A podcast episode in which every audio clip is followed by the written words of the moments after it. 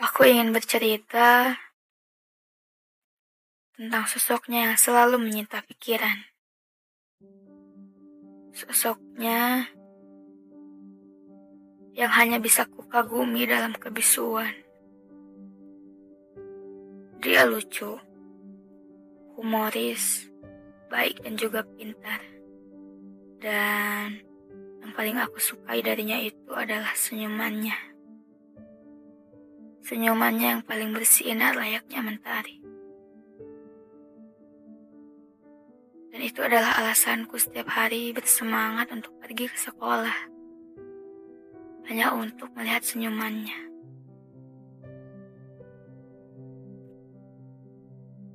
Mungkin kurasa aku sudah buta. Aku tak bisa melihat sosok selain dirimu. Aku pun egois. Aku tidak bisa mencintai orang selain dirimu. Aku bukanlah orang yang mudah dalam menyampaikan perasaan. Tapi ingat, aku pun juga manusia. Saat melihatmu bahagia dengannya, ya, aku cemburu. Tapi aku tidak punya hak untuk cemburu. Diam. Itulah caraku untuk menyembunyikannya. Diam itu pilihan. Semua pilihan pun pasti punya segi baik dan buruknya. Baiknya, kamu berhasil jadi orang yang hebat. Hebat karena akhirnya kamu jadi tahu. Rasanya berjuang tanpa ada seorang pun yang tahu. Kamu tidak akan memiliki masalah percintaan yang orang lain kenal dengan sebutan putus.